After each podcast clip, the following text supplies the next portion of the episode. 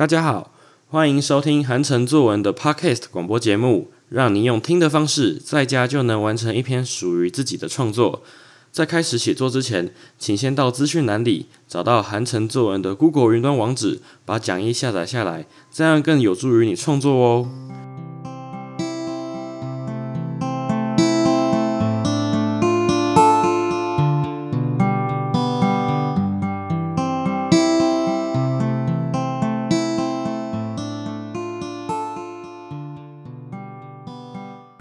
然后，今天要来练习的题目呢，是我心目中的台湾之光。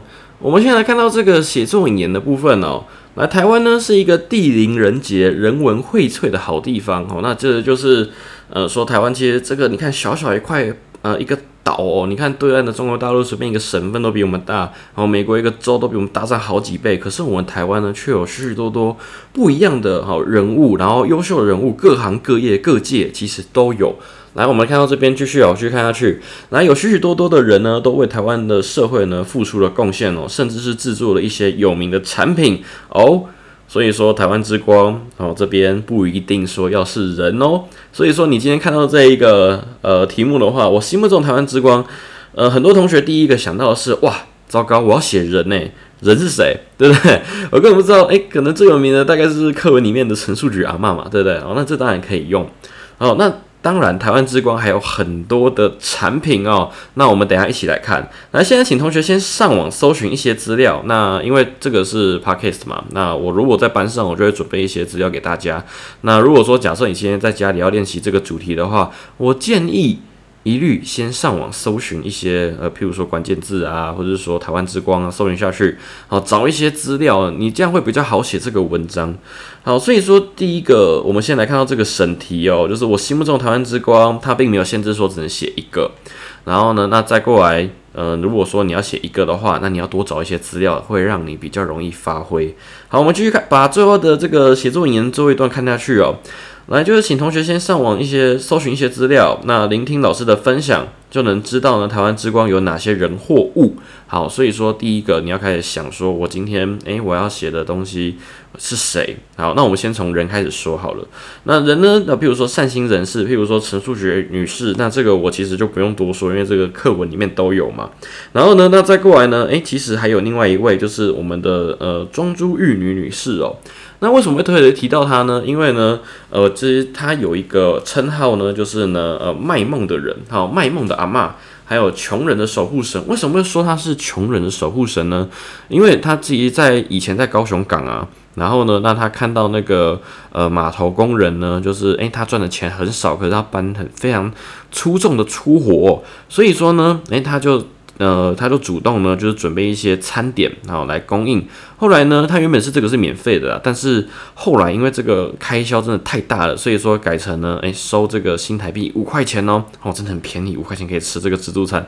后来呢，调整为十块，但哎呀，才十块而已，还是更便宜啊。好，这个是一九五一年的时候，大概七十年前吧。好，现在二零二三，对，差不多七十年前左右。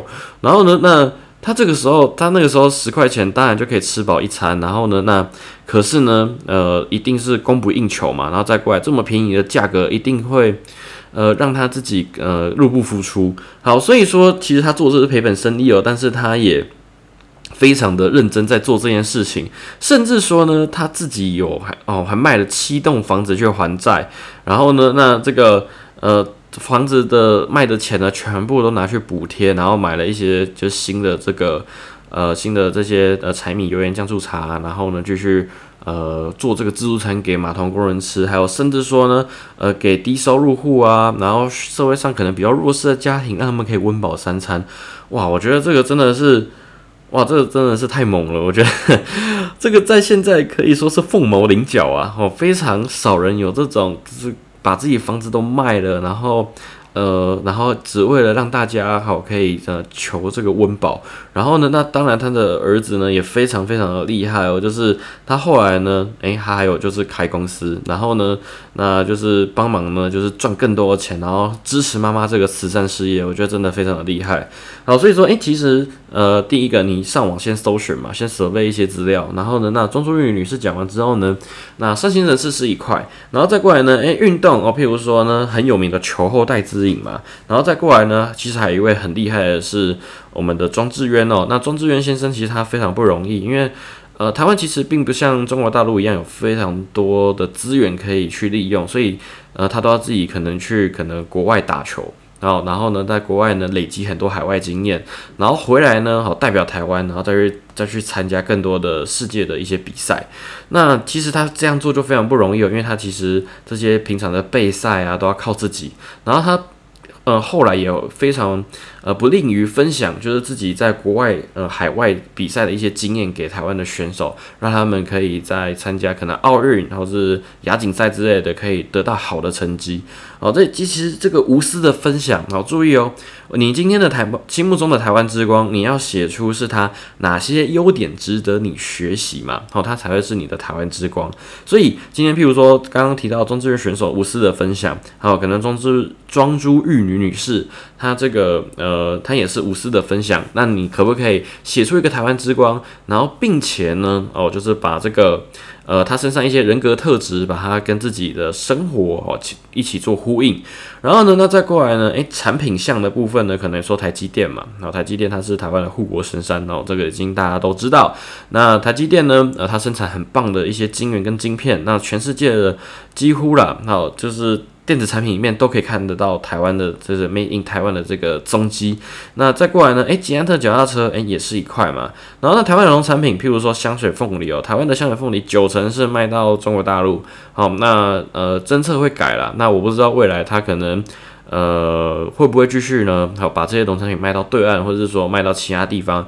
但是台湾的这些农产品的基因改良真的非常的厉害，好，甚至说甜度一度超标。好，之前新闻还有市警说，千万不要呢，好，觉得吃水果健康就一直吃，因为甜度超标了，好，不要一直吃。好了，那再过来呢？呃，还有呢？呃，譬如说，呃，奇美博物馆，好，奇美博物馆其实它有一个免费可以去。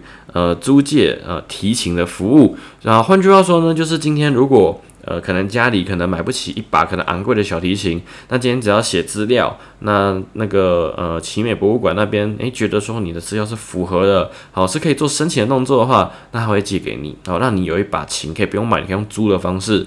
啊，然后呢，把它好好的维护好，好，将来可以把它还回去就 OK。那我觉得这也是一个无私的大爱嘛，对不对？就是，哎，今天呃琴呢不是单纯放在里面，然后。摆给大家看，而是真的可以让人家去练习，好让有有梦的人能够持续去追梦，好逐梦踏实。好，所以说心目中的台湾之光有非常非常的多。那请你呢选定可能譬如说一个一位人物或一两位人物，然后呢学习他们，譬如说坚持不放弃，好，譬如说这个庄智渊选手的，或者说戴资颖这个世界球后，然后呢坚持不放弃的精神呢，或者是说像这个庄珠玉女士啊、陈淑玉女士啊，好要帮助他人。好，所以说第一个，请你先写出来，然后呢，再过来把这个呃你要学习它的哪个地方，好把它写下来，好，这样就可以了。